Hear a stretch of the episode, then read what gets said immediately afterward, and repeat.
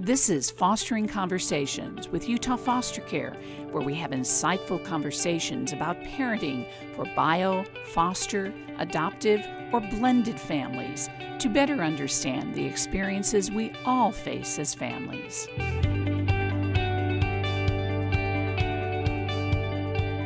A warm welcome to everyone joining us today. I'm Deborah Lindner from Utah Foster Care, along with my co host, Liz Rivera. Hi, Liz. Hi, Deborah. Today, we titled this podcast Helping the Helpers. And when you talk about foster care, you think the helpers are the foster parents. But sometimes those foster parents need a little help, and we are more than willing to give it. Whether or not you're already a licensed foster parent or you're thinking about it, you'll be hearing today about all the supports we offer here at Utah Foster Care. And Liz, one of the most important supports that I've seen is that each and every new foster family is assigned a mentor of their very own. Yes, and it's an amazing program. One thing we know is that foster parents are foster parents' best supports. They understand the language, the lifestyle, the 3 a.m. calls, all of the uncertainty of doing foster care. So we love that foster parents support other foster parents in this way. And we have a whole program and staff dedicated to supporting those foster parents. Yes and Heidi Naylor. She's our director of retention and she heads up those efforts. Heidi is going to talk just briefly about some of the wonderful things the retention department does. Thanks, Liz. I'm excited to be here.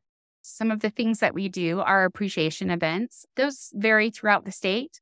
We help with holiday gifts and wishing well funds. If you have a child that is in care that is going to prom or needs contacts to be able to play a sport at school, they can apply for a wishing well they can receive up to $300 each year that they are in foster care. We also provide support for new foster parents with the mentor program.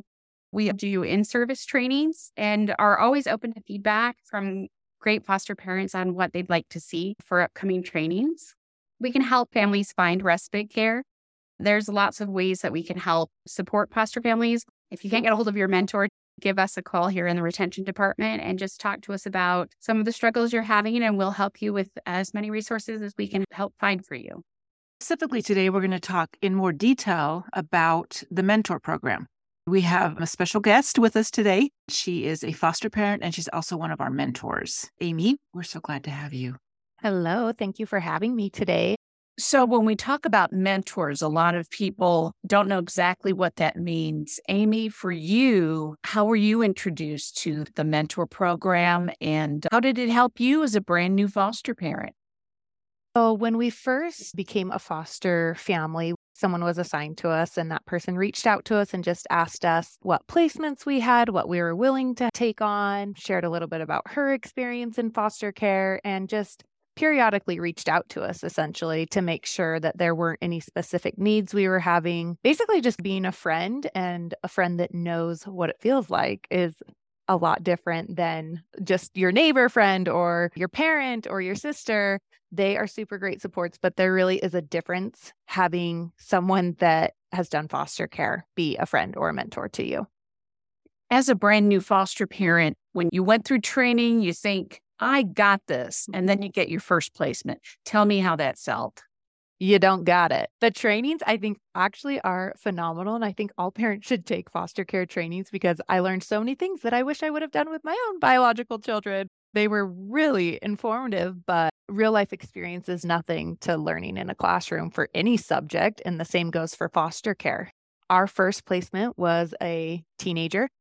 And was older than any of my biological children. So it really was like, okay, here we go. I didn't know what I was doing on any front. And since then, we've had multiple placements, the youngest being one we brought home from the hospital. So we've really experienced a large age range of placements, and some have been more difficult than others for sure. Heidi, tell us how the whole idea of mentors came about. What was going on with the foster families? What we have found is more seasoned foster parents were just naturally taking new foster parents under their wing and talking to them about their experiences and giving them the opportunity to learn from them. I think that is a really powerful thing, like Amy was discussing. You just can't sit down and talk to a neighbor about some of the things that you're experiencing because our experience as foster parents is a very unique experience. And a lot of the challenges that our kids come are not the challenges that you see in everyday life. And so to be prepared for those is difficult.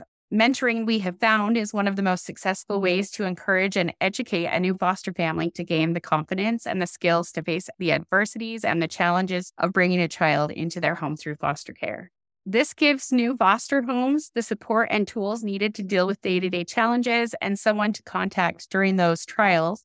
We have found that those that are assigned mentors and utilize the mentor program are more successful in outcomes both for the child in their care, but also for retaining a foster family in the long run. So it has become an amazing program. We, in the last few years, made it an official program. And there are lots of ways you can gain a mentor when you become a new foster parent. You can actually go onto our website and request to be assigned a mentor. Your RFC will give us your information and we will reach out to you about your interest in participating in the mentor program. It's a program that I would suggest that every family take advantage of and one of the beautiful things that we've seen happen is not only was Amy a mentee, but as time went on, she has become a mentor to other families to give back. The knowledge base that a seasoned foster parent has is irreplaceable. They understand the resources, they understand the challenges that come with caring for youth from hard places. And it's an amazing opportunity for them to give back to new foster families and guide them through a process that feels really foreign at times. So we'd love to hear a little bit, Amy, about your experience as a mentor and what that experience has been like for you. I have actually done mentoring roles with other companies before. So when they asked me if I wanted to be a mentor, that was something that was exciting to me because I really like getting to know people that are going through similar things that I'm going through. So I was excited for that opportunity. I have two families right now that I mentor.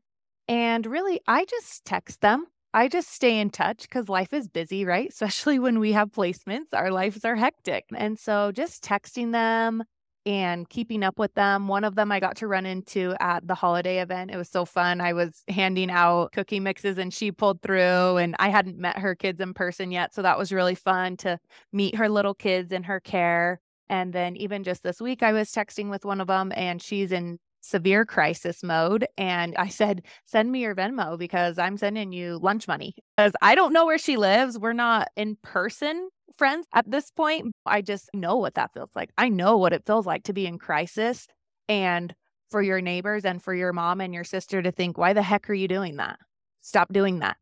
And we don't stop doing it. We keep loving these kids and we keep doing really hard things. And so to have another foster mom or family say, Hey, I know that's really hard.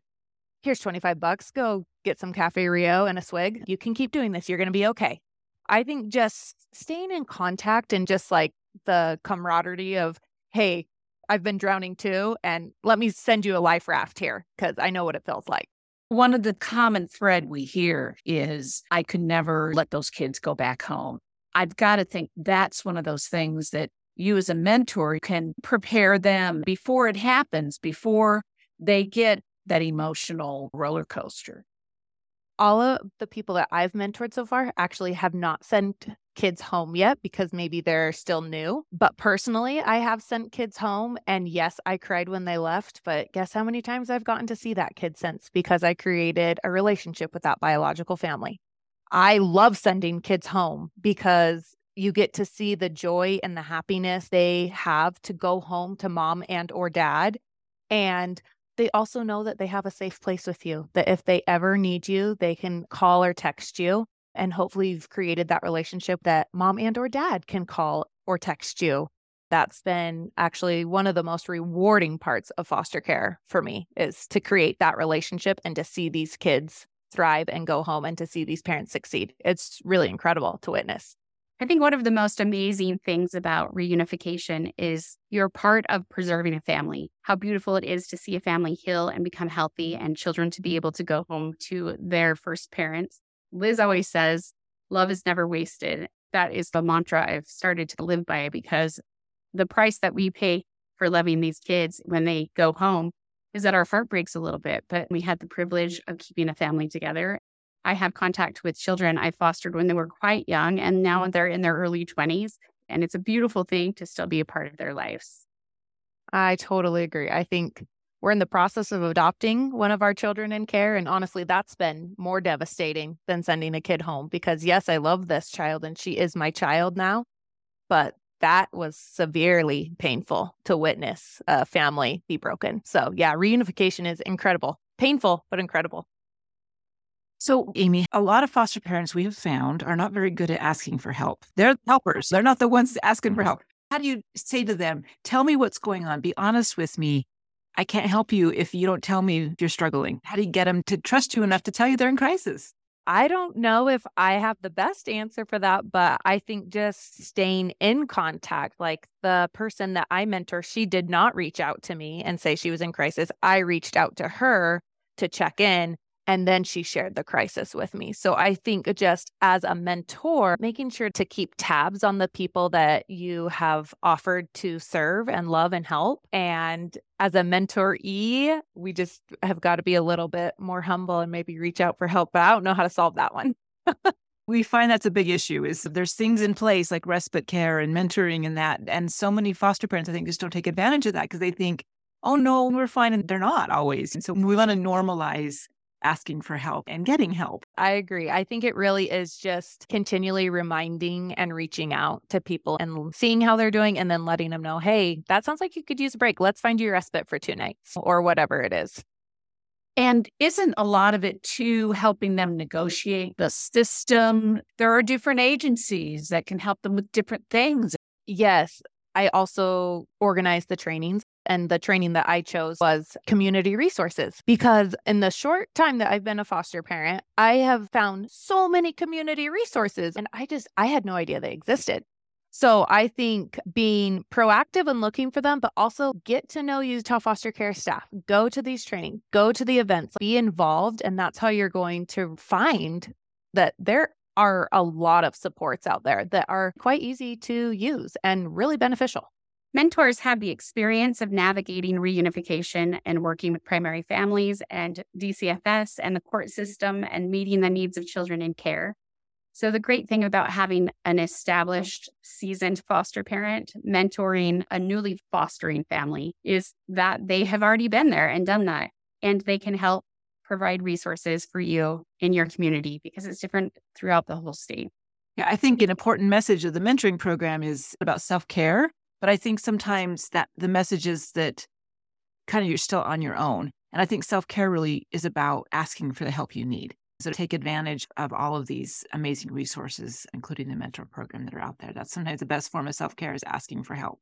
I worked with a family once that as each child came into their home, they would say, once a month, we take a break where you get to go stay with another family and we just get caught up on things that we need to do.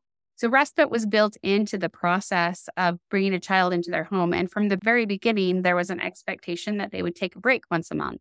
I thought that it was a really great way to explain the experience to the child so the child understood they were leaving, but they were coming back to the home. I think a lot of foster parents are scared or hesitant to take respite because it will be a disruption for the child. But if it's an expectation that we take a break once a month, it's not seen as the child's being punished or being sent away for a day. It's just that families all need breaks sometimes, and we all do better when we get breaks from each other. So, respite is just part of the process of fostering. And they were a lot healthier, all of them, by taking those breaks for themselves. I love that. I think that's a really good idea. We all need breaks from everything. Parenting is hard, foster care is hard. And something I would add too is I feel it's so important to get to know a foster family or two that you can trust because you know what? It's really scary to say, hey, can you guys find a foster family for me to send these kids that I really love, like my own, for the weekend? That is not going to happen in my book. I'm sorry. I know that you are vetted. That's super great. But no, We've had to use respite before, and it is always somebody that I know personally as a foster family because I'm not going to just let my caseworker choose. So I think that's another way that could give some peace of mind is to get to know a foster family or two that you do trust that you can reach out and say, hey, can you take the kids to hang time and have a sleepover Friday night so that I can sleep through the night or whatever it is? One of the terms we mm. threw out was cluster so maybe we should explain what a cluster is.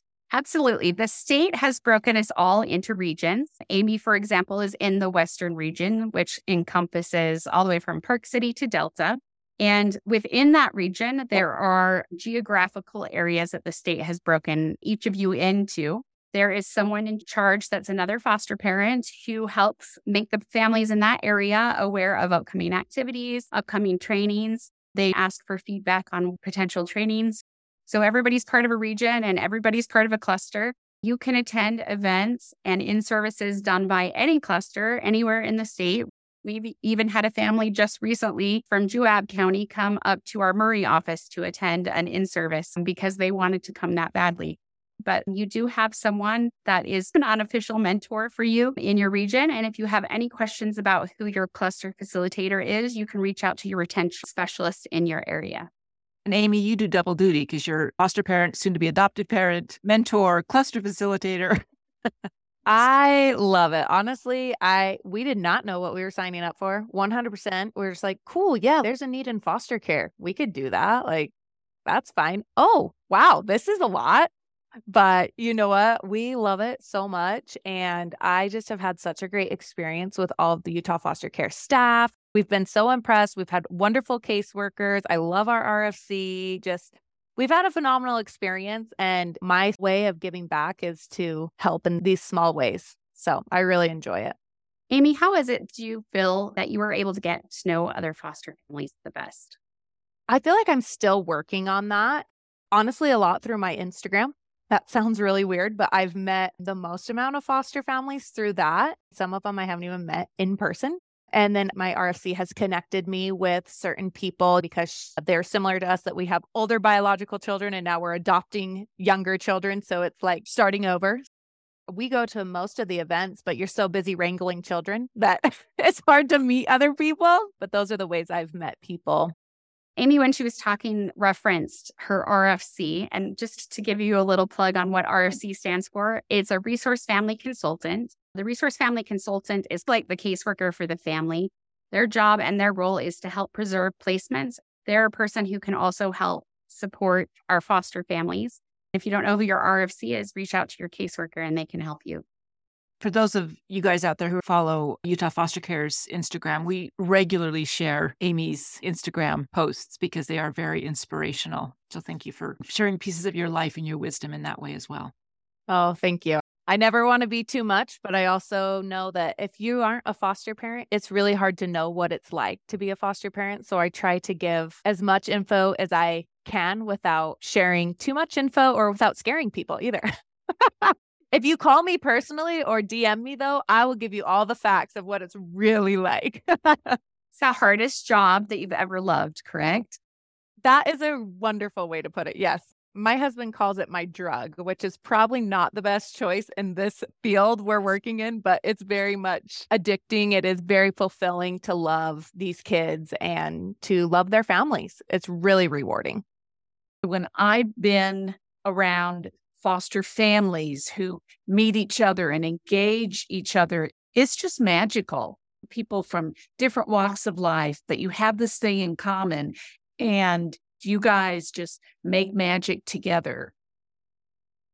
Because we all know how hard it is, and we all know that we're going to keep doing it. And we all know how crazy we are and how rewarding it is. It is cool to get to meet and become friends with other foster families.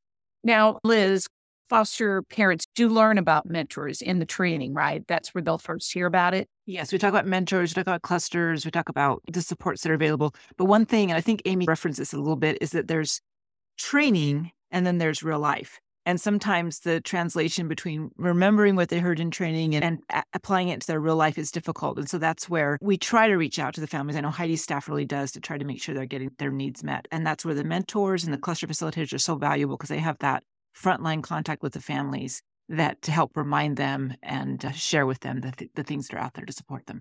One other support that we mentioned in passing, the Wishing Fund, there's emotional support, but there's also the cold hard cash support that's supplied by donors. The beautiful thing about the Wishing Fund is it provides opportunities for our children to go on vacation with their foster families. Prom dresses are not cheap. We've had a lot of kids involved in specialty sports that even sometimes take them out of the state and being able to help ease the financial burden.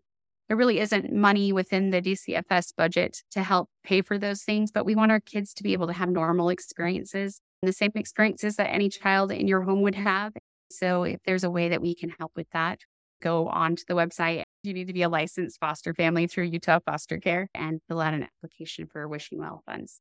That's all donor funded. People give money for this particular reason. And so foster parents should use it. I have been amazed at the donations and just the amount of goodness that is given to not only kids in care, but also the foster family. Like my biological children have felt so appreciated at events that they get to participate in too, because it is hard they are giving up their rooms sometimes. They are having to watch a little sibling because I've got to run someone here or there. And so I've just been so appreciative of all the donations, all the companies, individuals, events, everything that is given to Utah Foster Care for foster families, for kids in care and biological families. It's just amazing to see the amount of goodness that is given. You don't know until you receive. And it's been really cool to be on the receiving end of that. And then after receiving, now you're able to give. Any final thought? The mentor program is an amazing program, so please take advantage of it. If you have been fostering for a number of years and would like to give back, you can also fill out the form to become a mentor, which is also on our website under foster parent resources. And if there's anything else that you need, reach out to your resource family consultant or to your retention specialist in your area. And Amy, if you could say anything to someone listening right now who's thinking of becoming a foster parent, what would that be? Utah Foster Care actually just posted about this and it was get to know a foster family. And I just thought that is so accurate. Get to know a foster family and ask them what it's really like. I think that's the most convinced you could possibly be is seeing it firsthand and seeing how hard it is. It's hard, but how beautiful it is and how rewarding it is. Give it a whirl. It's an amazing experience. Get involved, get to know a foster family, and start taking classes. Speaking of those events where you can meet a foster family, mm-hmm. we have them every month. Go to utahfostercare.org and look under events, and you can find them. Thank you, ladies. We've had a great discussion about the many ways Utah Foster Care supports our families. We have foster parent Amy and Heidi Naylor, Utah Foster Care's Director of Foster Family Retention. Ladies, thank you very much. A reminder that your input is important to us. Be sure to leave your ideas for future podcasts and any kind of feedback that you think we need to hear. If you are already a licensed foster parent in Utah, you can get your in service credit for listening today.